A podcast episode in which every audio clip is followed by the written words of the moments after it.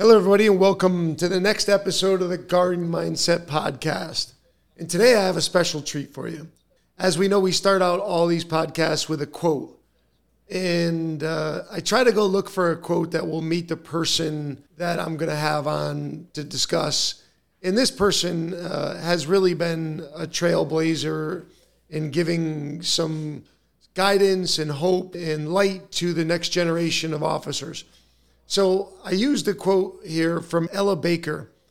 And Ella Baker said, Give light and people will find the way. And so, with that, I'd like to welcome Kristen Ziman, uh, the former chief of the Illinois Police Department. Good afternoon, Chief. How are you? Well, depending on where you are, good morning, good afternoon, good evening. How are you doing today?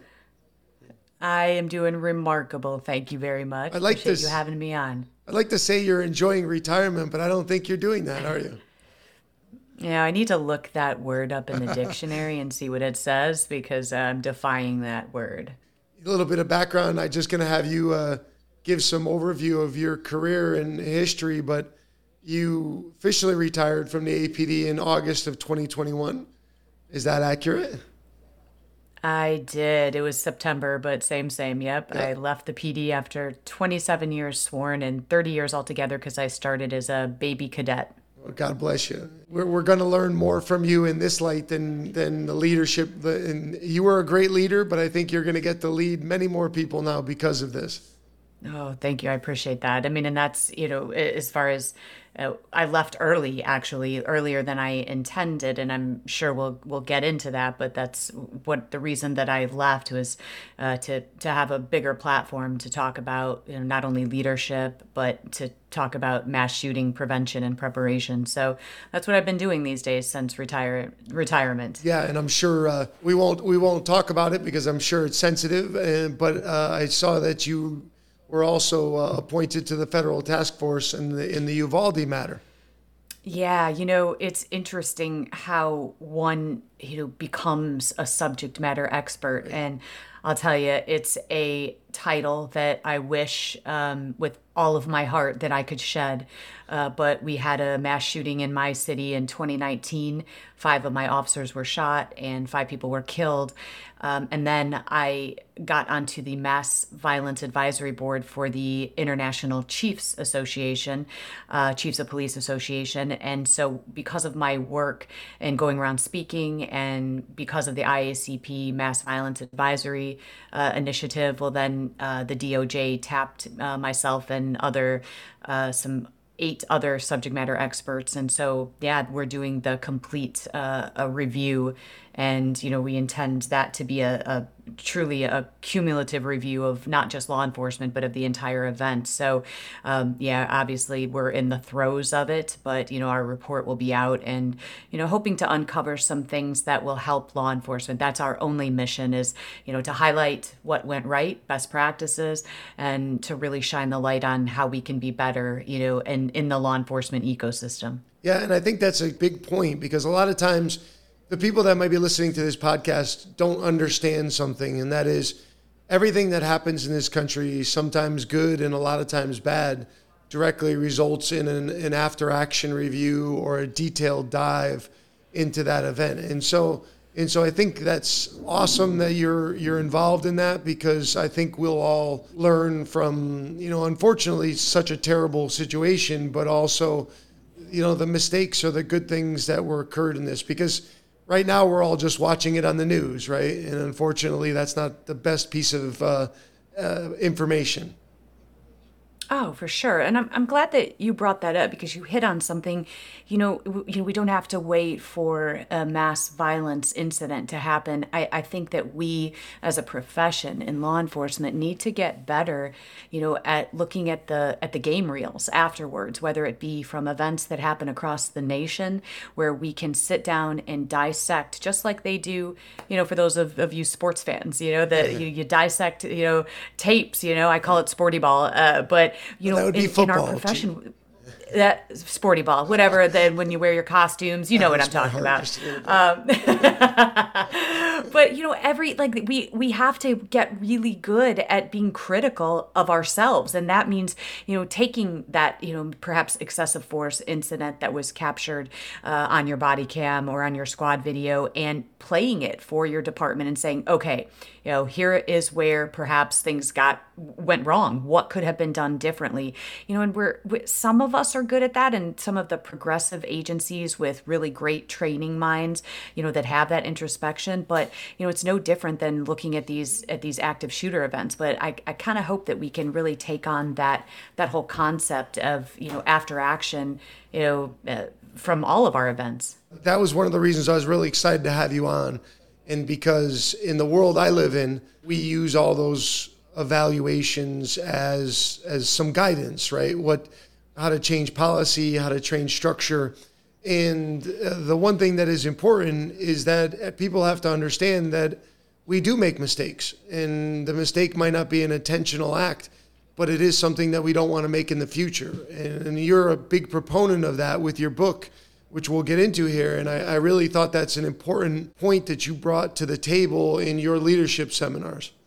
Yeah, I, I think we're, as a professional organization, you know, in a profession of law enforcement, you know, I think that we have a tendency um, for a little bit of blind loyalty, you know, and that blind loyalty is where I think that, you know, we tend to automatically defend our actions when really we need to be critical of ourselves. Well, let's do this just for those that are listening to you. And can you give uh, just a, a, an overview? And I don't think it can be a brief one, but can you get an overview of your 30 years and, and what brought you to where we are today? Settle in, everyone. This will take a couple hours. Uh, so yeah, you're not a lawyer, popcorn. Kristen. Come on. I'm, I'm, I'm billing you by the hour, just so you know. So I'm going to talk very slow. um, yeah, so I started again at the tender age of 17. I graduated from high school in June and I started as a police intern in July. So to say that I have grown up in my police department is actually both literal and figurative. And it's my hometown. I was uh, in Aurora, Illinois, born and raised there, and my father was a police officer there, and I never wanted to go anywhere else. Um, I live in Aurora, which is about 35 miles due west of Chicago, and it's the second largest city in Illinois uh, about 300 sworn officers, and I gravitated towards my hometown police department because I felt that it had the best of both worlds. It was not as big as Chicago, which is a little chaotic uh, at, at times, and yet you know I was I wanted action, and so I decided, hey, I'm I'm already here, and this is where I want to be. So yeah, it's a, it's just kind of your typical career, honestly, as you follow a resume. I worked at at every rank. I uh, was a field training officer. I was in community oriented policing I was a detective specializing in domestic violence for five years. And uh, from there, I was promoted to sergeant after nine years on the job. And I think here is where, you know, my story resonates, uh, especially with a lot of women in policing. In my 300 person department, there was never a female uh, that attained uh, above the rank of sergeant. So, lieutenant and above, never in the history. And so, I had this moment in my career where I had five years in as a sergeant, and you know, I had this mindset of, oh, I can't do that and you know all of the things that your that voice inside your head tells you you can't do and i my voice was uh, alive and well and loud and then i tried to get a handle on that and i thought wait a minute you know if you know if that guy can do it then you know so can i and so i signed up for the lieutenant's test and you know there's a lot more meat and potatoes in this story because the i had both mentors and tormentors that i like to call them and so i had a particular commander that told me i would never become a lieutenant in the history of our police department if he had anything to do with it and so i drilled down and decided to prove him wrong. And I became the first female lieutenant um, in my department. And uh, then I went on to become a commander, which was appointed by the chief.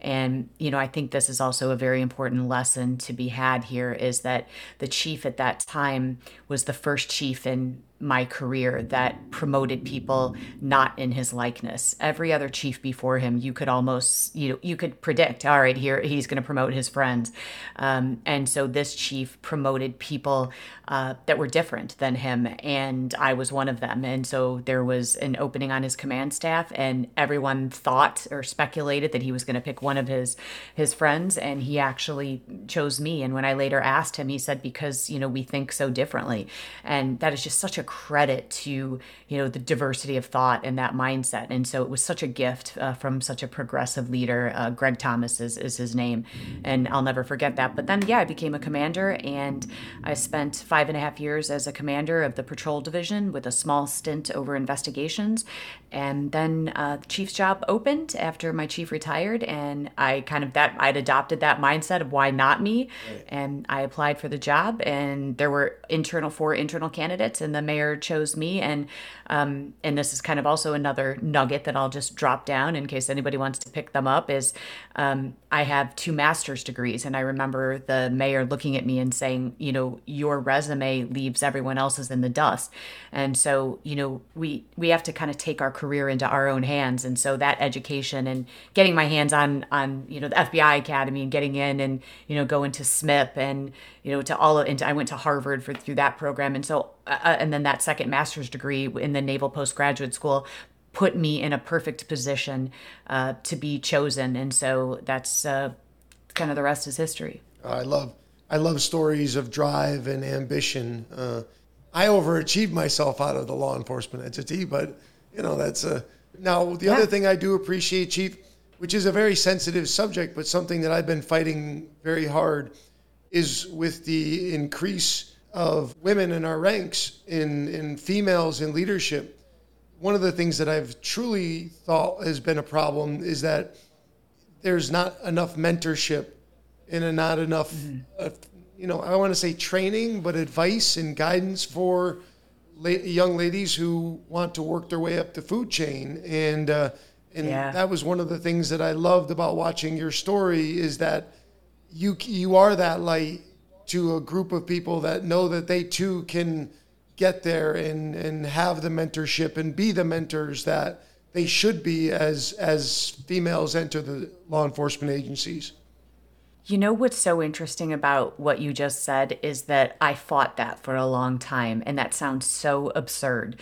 But when I got promoted school, to lieutenant, I I know I I I got promoted to lieutenant, and there was such a focus on uh, first female lieutenant in the history, and I was kind of embarrassed by that, and I felt that it took light away from some very competent and wonderful male counterparts that were also getting promoted. And so I shied away from that spotlight because throughout my entire career, all I ever wanted to do was just be one of the guys and I didn't want to be set apart.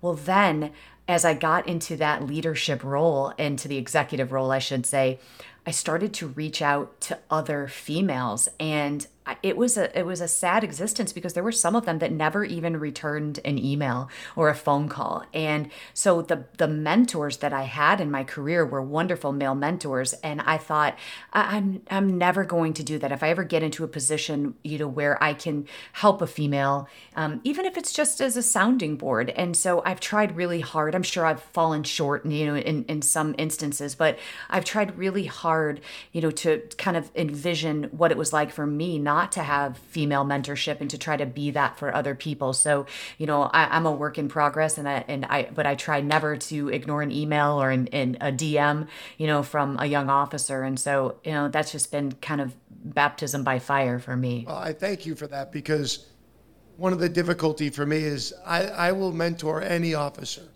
and I would like to help mm-hmm. any officer. But realistically, I, am a male.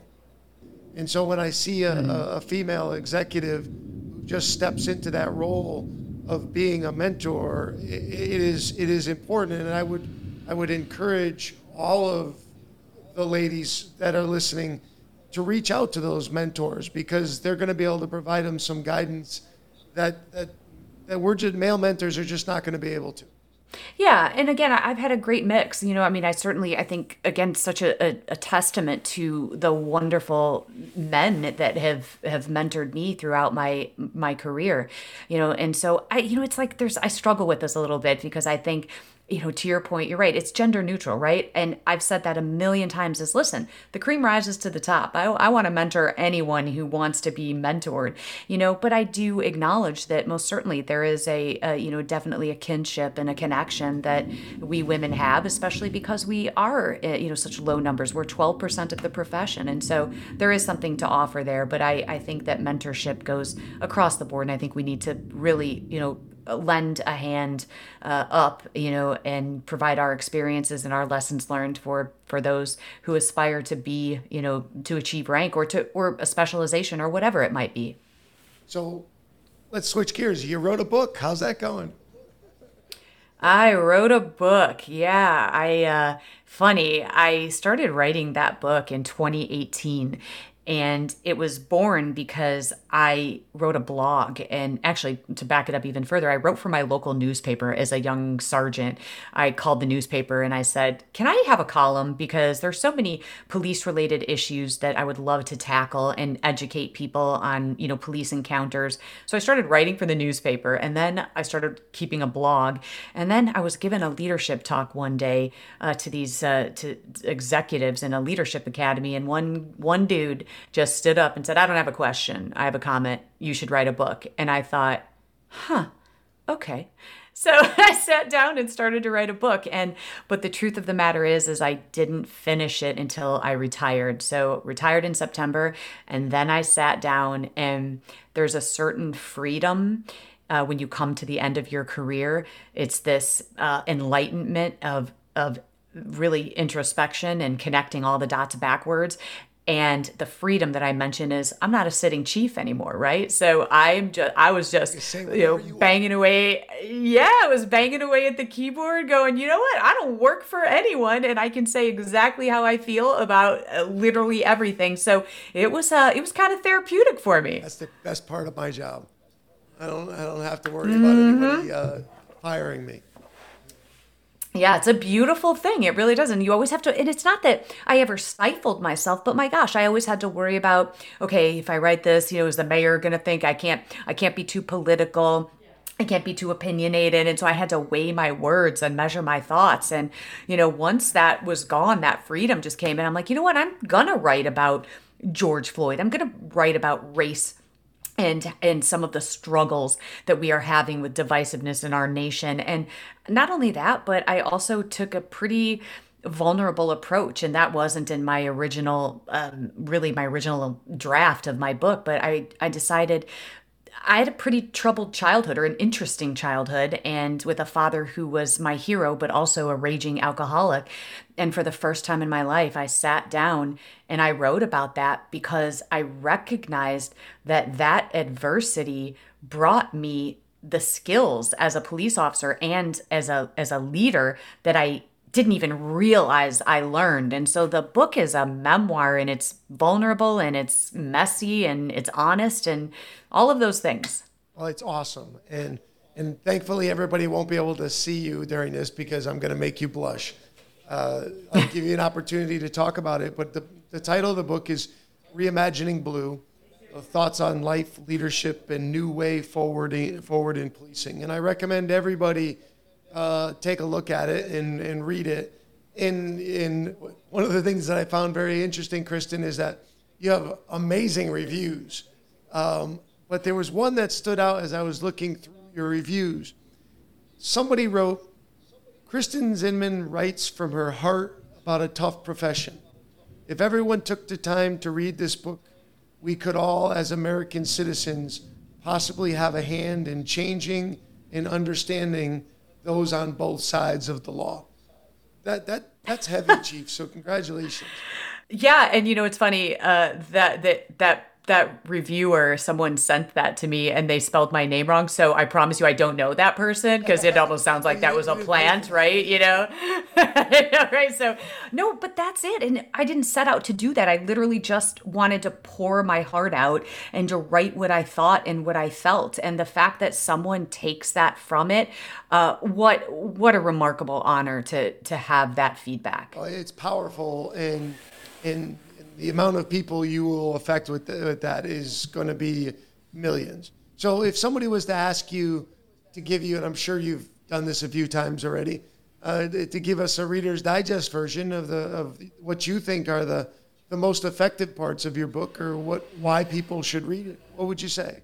So I like to say that I call balls and strikes, and I really call out some of the transgressions that I have seen in law enforcement. One of them, is, as I previously mentioned, is that you know sometimes we aren't that good at you know at, at that looking at an incident and being completely objective about it. We get defensive.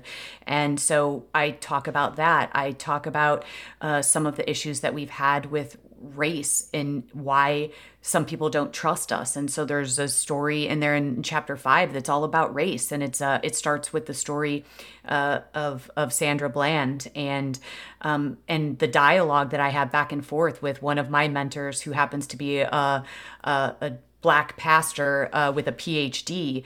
Uh, so, I mean, he's got, you know, uh, double whammy as he comes at me with, um, you know, not only from the spiritual side, but this was a gentleman that didn't care for police uh, when we first met. And as a result, I said, Will you please just have coffee with me? And we started having coffee. And this man makes me think about things and he challenges me, and we disagree a lot. And so I tackle that, and that's a hard subject. Um, I also talk about uh, you know, even discipline in in policing, and where I believe, uh, and I want to underscore and highlight the fact that unions are imperative. I have benefited from a strong police union, uh, but I also, there are certain times where, um, and I'll, uh, as an example, I fired five officers in my tenure, and three of them got their job back. And I can tell you that they are not doing this profession uh, a, a good service. They have tarnished the badge. And so, for those reasons, I think that, and that kind of goes back to that introspection is that do we have blind loyalty in some places? Are we just defending some cops that that we don't want in our profession. And the beauty of it is is the majority of the police officers the overwhelming majority i would say it's the it's the minority that fight for some of these individuals that shouldn't have a badge. But i i talk about that but and then the rest is is deeply personal. It's about my struggles. It's about my failures. It's about my journey in becoming a police officer and evolving into a police leader. And then you know i kind of land the plane with where we need to be. And you know how open and transparent we need to be with our community and the conversations that need to be had instead of you know hating each other from afar when we lean in and we see that we all want the same thing. We want peace in our communities. And it's just sort of it's head scratching to me when we just let's start there you know and that's really where where i landed. Let me take your experience since since the goal is for me to quickly mine the best that you have for the benefit of officers across the country what would you identify as the most significant developments that you have witnessed in policing over your career? Oh, man. Well, think about this. My career began with uh, the LA riots, Rodney King. Uh, the Rodney King incident had just happened when I started at my police department. I then end my police career uh, at the murder of George Floyd and riots ensued and civil unrest. If you took those bookends of my career, you would make an assumption that nothing has changed in policing, that we still go out there, beat people up, and that's just what we do. You know, we wake up in the morning and that's what we're intent on doing. And the book is actually in defense of that to say that throughout my career, I watched I watched a profession become accountable. And when I started in 1994, 1991 as a cadet, 1994 as a sworn officer, there was no internal affairs division. When I got in trouble or an officer got in trouble, you got called into the lieutenant's office and you got an ass chewing. In fact, it became a game, you know, to kind of get the complainant to go away, right? And so um, then uh, formal uh, internal affairs was born. Then squad cameras came about. And I am a big proponent in not only squad cams, microphones, and body cams for police officers because I believe they exonerate police officers 99 out of 100 times.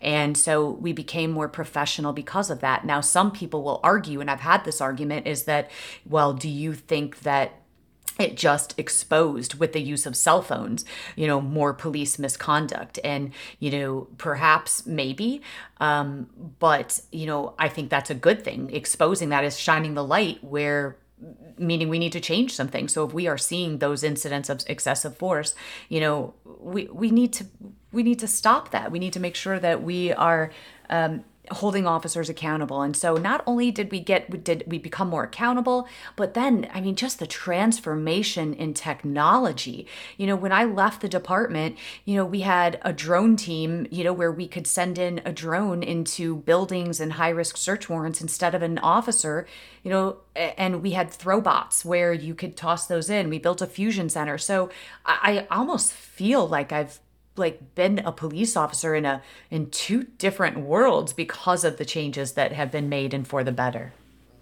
That is the experience that i think most of the people that i speak with is that it's such a such a been a long dramatic ride but such a good ride.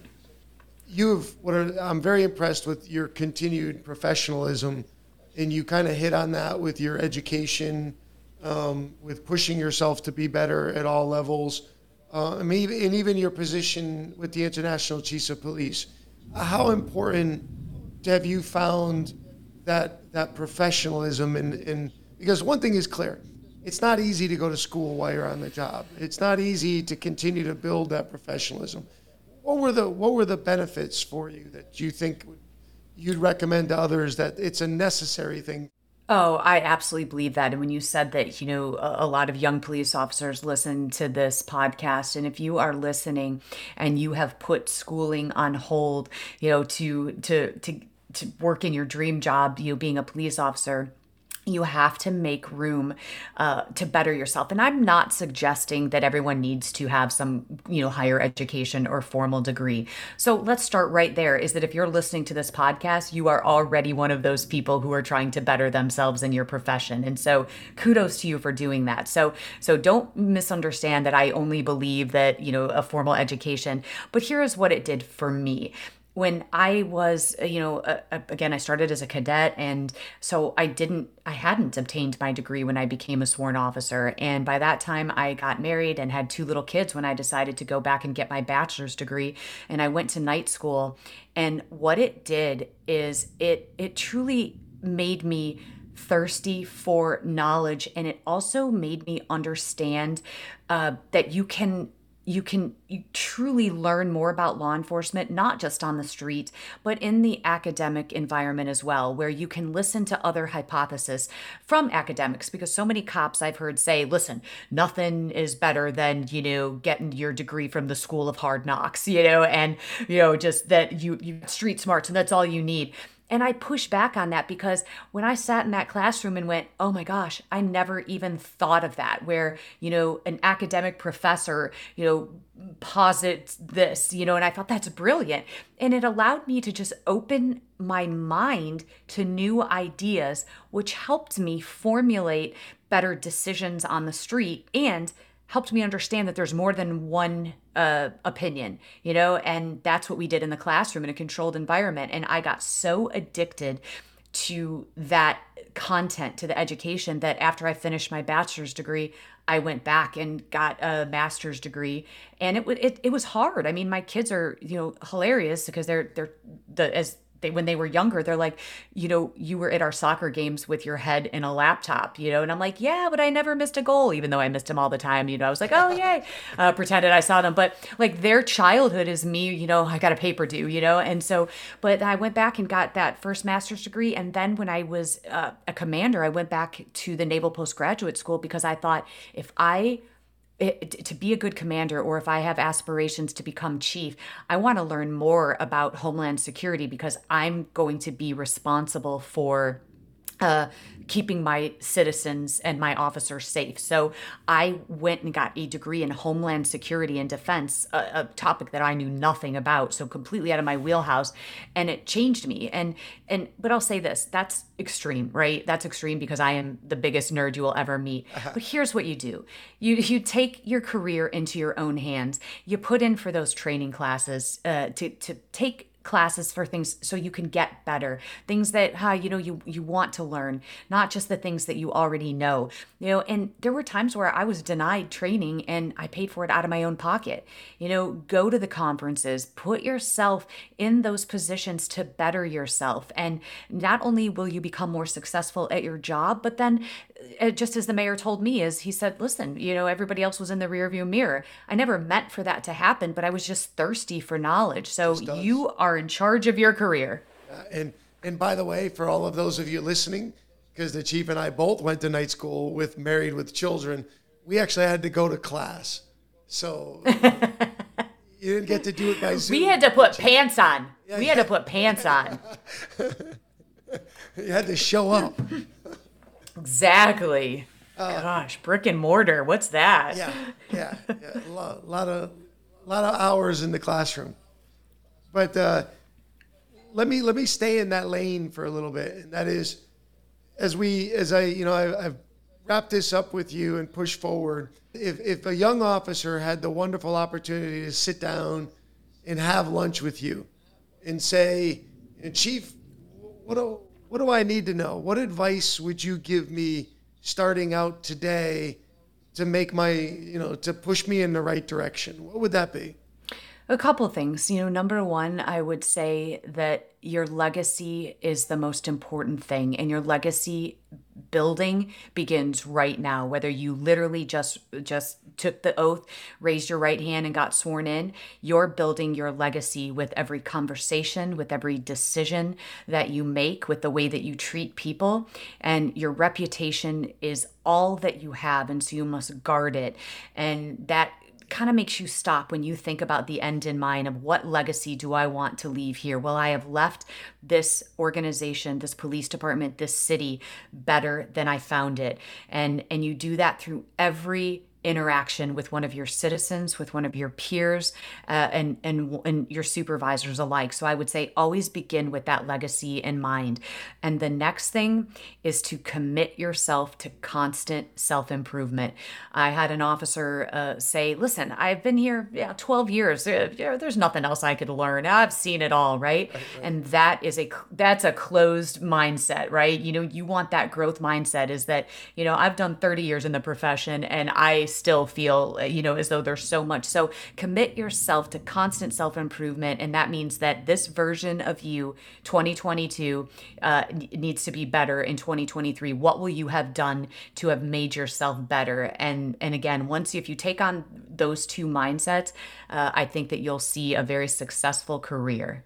Well, and the other thing that I liked what you said was, I talk to the young ones in the academy and they, they say, Well, I really wanted this job. And I say, it's not a job, it's a profession, mm. it's, it's a Absolutely. life. And, and I think is. that's the big difference with the job nowadays. People are actually looking at it like a job.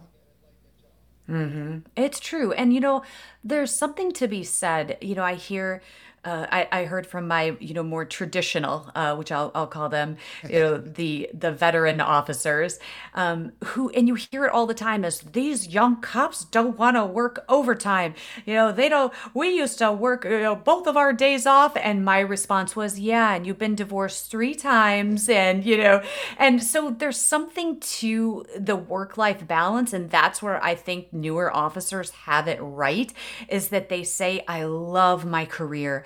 I love this profession. I'm I'm drawn to the purpose of it, but also, you know, I love my time off with my family. And so I would encourage people, you know, is to maybe not just to, you know, immerse yourself into this this law enforcement ecosystem and to have friends that are outside of the profession because we I'm going to just be real, have a tendency to become, you know, kind of calloused curmudgeons, you know, because you know we see the worst of the worst every day. People, people, people lie to us. People, you know, people lie, cheat, steal, and and sometimes you know it's like we ha- we have a tendency to think that you know because we see broken people is that all people are broken. When you've got to really go out of your way you know to surround yourself with with you know positive people. And so you know i would also offer that you know gratitude plays a big role. It's like when, whenever you you know you get to that point of oh god i'm sick of my job and i'm tired of everybody i'm dealing with and you know all the the words that get strewn at you on the street and the you know just the resistance you know it's like you have to you know it, it tell yourself in that moment stop yourself and breathe and you know remind yourself what you know how grateful you know you should be you know to have this position this responsibility because it's an awesome responsibility to be of service um, in law enforcement. It's almost like you stole my uh, question sheet here. I, I did want to ask you this because i think it's something that you're very valuable at and your experience is very valuable at. The challenges that we are facing nowadays in policing with the community, in the, the, the that interaction, that that realness that your book outlines. Um, is your experience formed any opinions on how an officer can can be better and work better with the community? How can we how can we mend these these broken fences? Yeah, I think it takes one interaction at a time. First of all, drop the mirrored sunglasses and attitude if that's, you know, what you possess because, you know, we are absolutely outward facing guardians. And you know when we suit up I, I have you know a very strong opinion about the fact eh, just as you mentioned is that guardianship is is should be always be our mentality. You know but we also have to attract those who are drawn to the action side of it. And that's why our training is imperative. You have to be able to run towards things that people don't. But to your question it starts with one interaction at a time. When you start to feel yourself, you know, bubble up with anger, eh, if, you know, everyone hates me, the they hate the police, you know, and and I don't care for them. That's that whole us versus them mentality, and it's so oversimplified what I'm about to say, but get out of your car and have a conversation with someone, anyone, someone who looks different than you, who thinks different. Have a conversation. And it's about building relationships in times of peace. Don't wait for, you know, someone to call 911. Don't wait for the defecation to hit the oscillation. when you're out there on your beat, yeah, let that sink in. Uh, when you're out there on your beat, man just strike up conversations with people whose you know whose neighborhoods you are in charge of keeping safe and you know ask them hey you know what is it that you need from me? And most importantly and i, I i'm half joking about the mirrored sunglasses and attitude but the, what i told my cops every every uh, class probation class that came in you know rookie cops i said listen we all dress alike. We're paramilitary. I get it.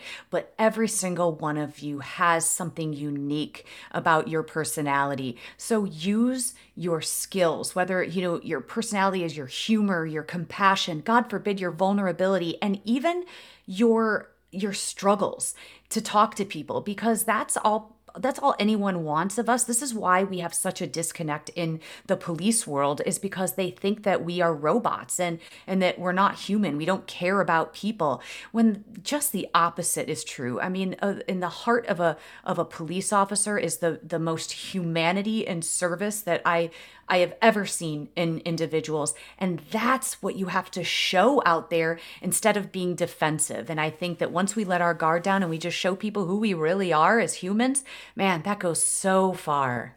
Back to the basics for me, and that is Sir Robert Peel, the piece of the police of the public and the public of the police. They're just one of the same. Retweet.